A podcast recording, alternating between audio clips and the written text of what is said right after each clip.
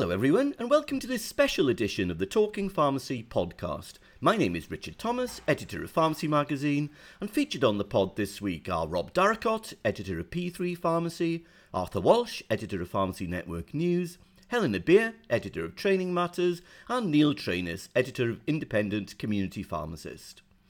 Now, there's something of an end of term feel to this episode. We've been allowed to take board games into the office, and the summer holidays are around the corner. And to be honest, we had a leaving do last night for our good friend and colleague Loza, whose voice you hear at the beginning of the pod. So we thought we'd do something different this week and put together a compilation of some of the best bits from this year's podcasts based on your reactions and comments on social media.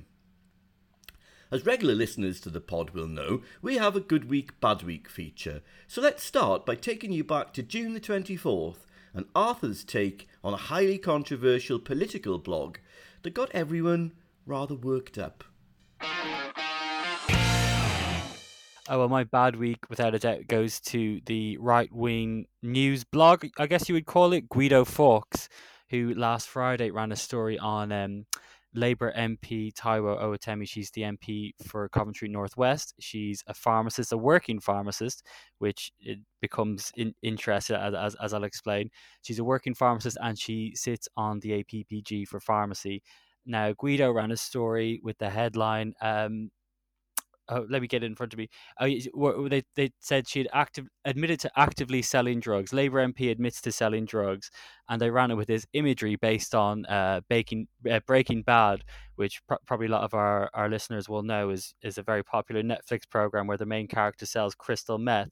So um, yeah, it was it was I in their in their words, it was a tongue in cheek sort of way to uh, way to refer to what quote from them the unusual situation of a serving MP working as a part time pharmacist.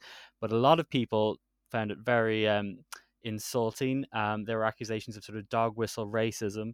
Um, to me, just a completely daft, unnecessary, silly decision um, from. I mean, I know they, they go for these sort of provocative stories and headlines, but I think even uh, uh, like the comments that I saw on Twitter, and there was a huge response on Twitter.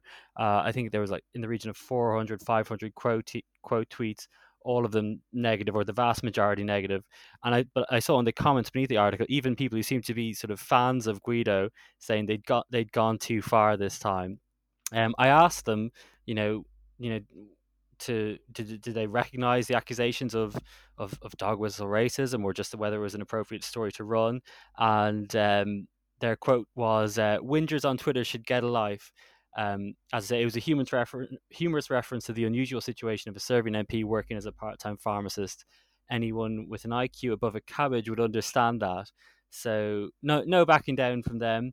But there was a lot of support for um, for Taiwo Owatemi from um, GPHC, from the PDA and the, the RPS, also from uh, Conservative MP Jackie Doyle Price, who chairs the pharmacy APPG she said um, uh, that that Miss Owatemi deserves the same respect as the as any MP who serves as a doctor and nurse during the pandemic. She saluted uh, Owatemi as a great ambassador for pharmacy. So um, hopefully that's the the kind of the upshot from from a very sort of nasty, unsavory piece is that it actually serves to um, highlight the work that that that Taiwo Owatemi has done. So next we come to the segment which became known as my M1 rant. This stemmed from my long journey home from a holiday in beautiful Northumbria, and all that time on the motorway got me thinking about the state of pharmacy, and gradually getting more and more grumpy as the miles clocked up. Now, I, I, Rob mentioned last week on the pod, I was away on holiday in Northumberland, having my eyes tested. Um, lovely part of the world. I really enjoyed listening to the pod, by the way, on the long, the long drive back. Uh, all that time on the M1 does get you thinking, and there's nothing like some time out of the pharmacy bubble, is there, to get some perspective and clarity uh, on the big issues of the of the day. And two things struck me listening to you guys on the pod. Um, the first one is why is it that pharmacy organisations get so giddy with excitement to have government ministers address their events and conferences? When they, they never say anything of significance or substance for grassroots pharmacists, um, other than sound bites in case their constituents are listening, or warm words or meaningless platitudes. Now, Matt Hancock's performance at the Sigma webinar while I was away, and of course the now disgraced ex Secretary of State, of course, uh, was a case in point. But it could have been anyone from the ministerial health team or any Secretary of State for the last 10 or 20 years at a pharmacy event. And it just struck me that having these politicians at your events effectively saying nothing, as you pointed out, Neil, and then basking in the reflected glory of having them there is just not enough anymore. Now, did someone actually say last week that Hancock was a, a friend of pharmacy at the Sigma event? A friend of pharmacy? Really? Is that what Sigma customers or NPA members really think? I mean, when I did manage to catch up with that webinar, so much soft soap was thrown at Hancock at that event. I mean, oh, soft soap, probably not the probably not the best phrase to use. I don't want to give that hypocritical sleazebag any ideas. Um, but anyway, it was all faintly nauseating, and it, why not?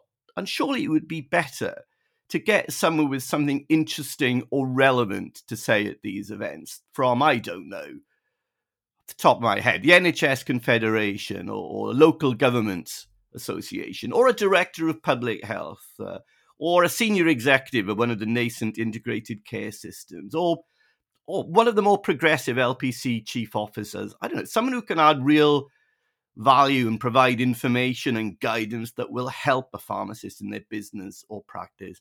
And I mean, really help. Stop toadying to government ministers. It's a waste of time. Grow a pair, friend of pharmacy, indeed. And the other thing was, and I was probably but past Chesterfield at this point, um, was it me or was the profession's response to that awful Guido Fawkes blog about Labour MP and pharmacist Taiwo Owatemi completely over the top? I mean, yes, the comments were unpleasant and disrespectful and not remotely funny, rather pathetic and lame, to be honest. And the last thing you want to do is to trigger abusive trolling. But it, it was almost as if the various pharmacy bodies were, were, were, competing with themselves over who could be the most outraged. You don't see the doctor bodies doing that. Miss Owatemi had the best response, which was to say nothing at all. Didn't dignify the blog with the response. It said a lot to me about pharmacy's lack of confidence in itself and its place in the world. Profession that's too sensitive and easily bruised to have got so worked up over something like that. Treat it with the contempt it deserves.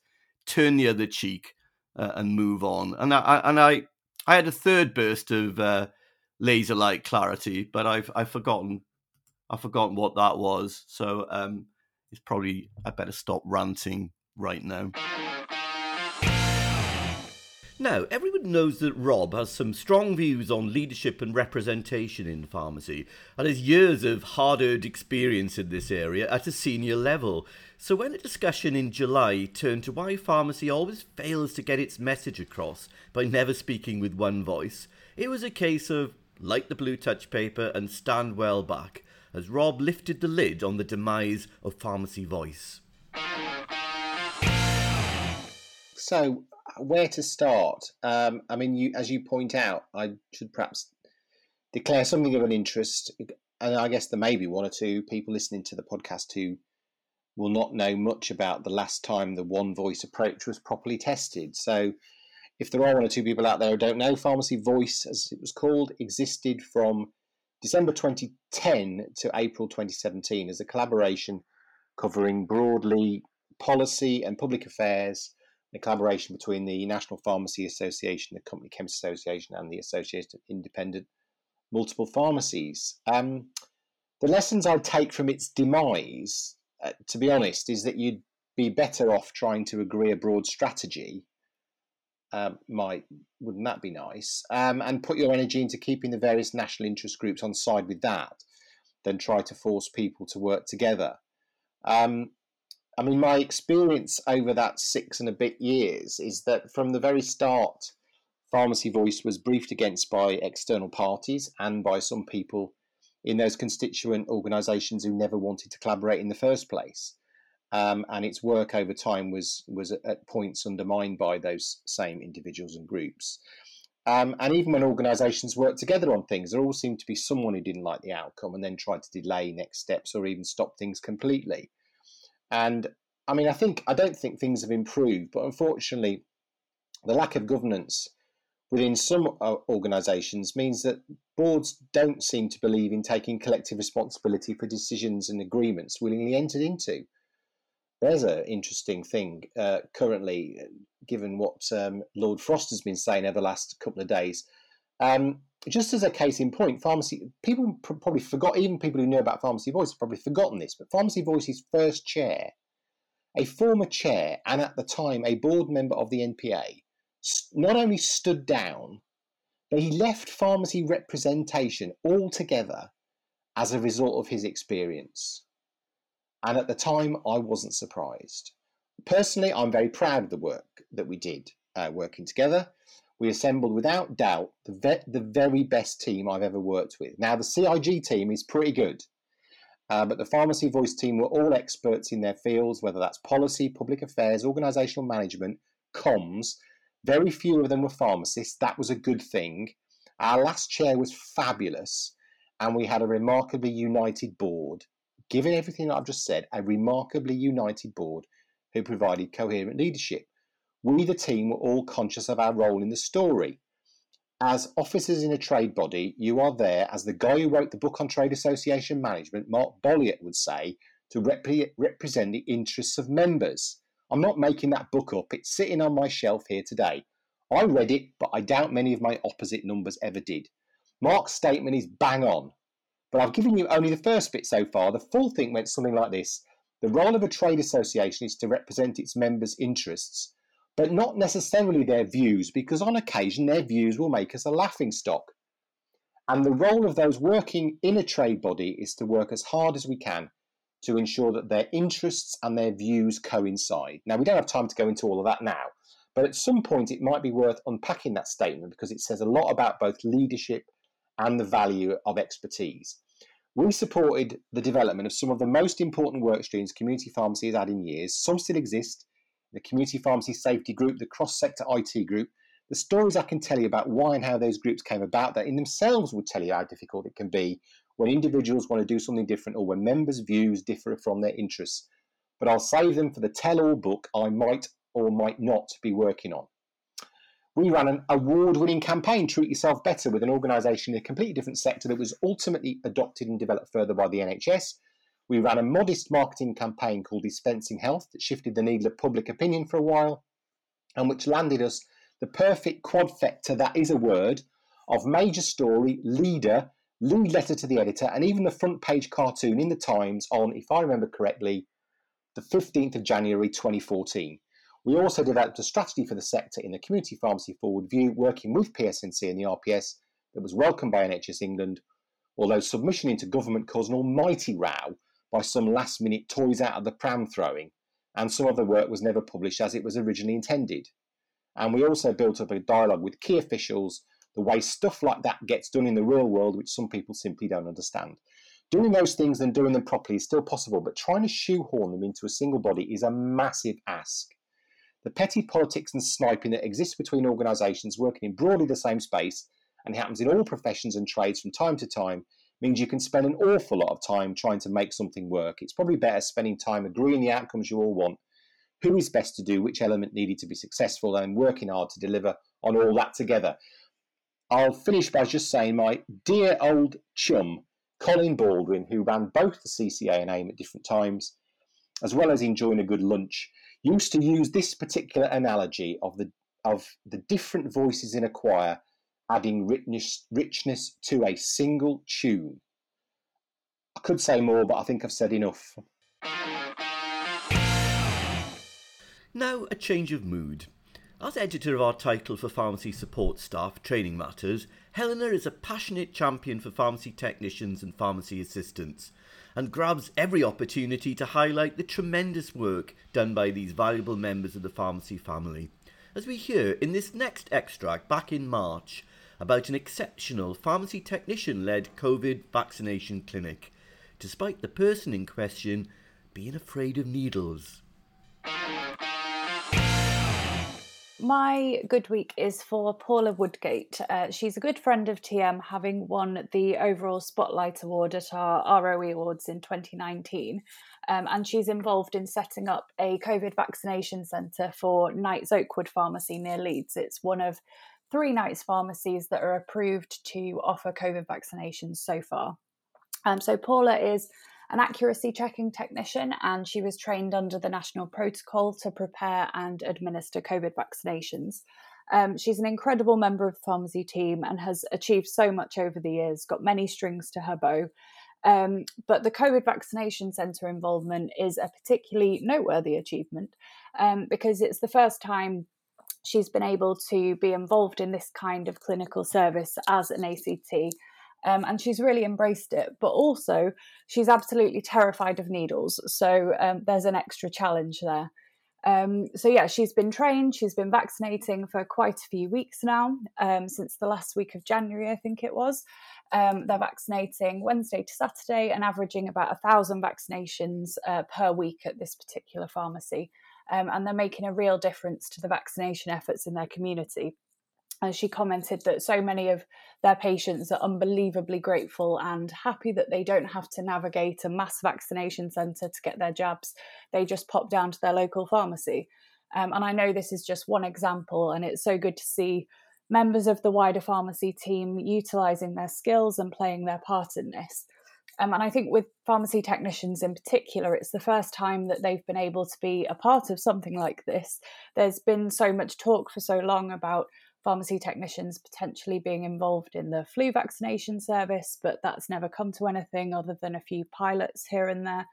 Um, and I had a long chat with Paula last week about her thoughts on this. Um, and her comment was that she hopes that the COVID vaccinations sets a precedent for the future. She hopes that pharmacy technicians can be more involved in things like flu vaccinations going forwards with proper PGDs in place that, that include them um, pharmacy technicians clearly have the ability. Uh, obviously, not all pharmacy technicians and not all will want to be involved either, but a good proportion do have the skills and the desire to get involved. And I completely agree with Paula that it'd be such a shame to waste that. And finally, who else but Neil to have the last word? Now, on social media, our Neil has the uh, unfair reputation of being the Jonah of the group and while statistically he does have the highest number of bad week nominations, he's not averse to handing out the good weeks either. It's just that we can't remember them. Now that one of his favourite targets, Matt Hands Face Arse Hancock, is no longer on the scene due to his office shenanigans, in June, Neil turned his attention to the RPS and its declining membership numbers.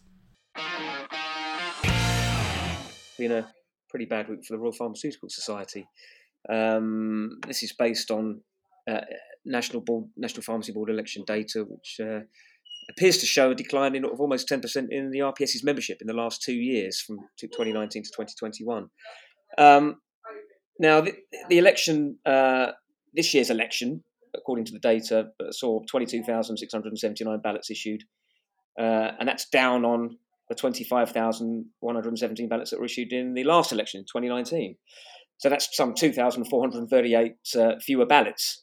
Um, now, given ballots are sent to RPS members, it seems to suggest, strongly suggest, a drop, quite a quite a, a, a, a big drop in membership numbers. Um, the problem here, it's been the problem for quite some time with the RPS, is they consistently refuse to disclose the size of their membership.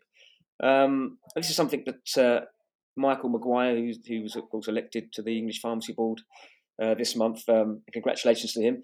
Um, he picked up on on Twitter, and when he said, you know, if people, um, if if people look at the membership numbers, uh, if if they had that data, that's fine. But they, because they don't, it's not really a problem in any case. You know, you, you, it's not that difficult to actually work out what what the membership numbers are. So what's the point of keeping it a secret? There doesn't, doesn't seem to be any logic to to the RPS's um, approach. I'm sure the RPS will probably come back and, and, cite commercial sensitivities, but you can work it out.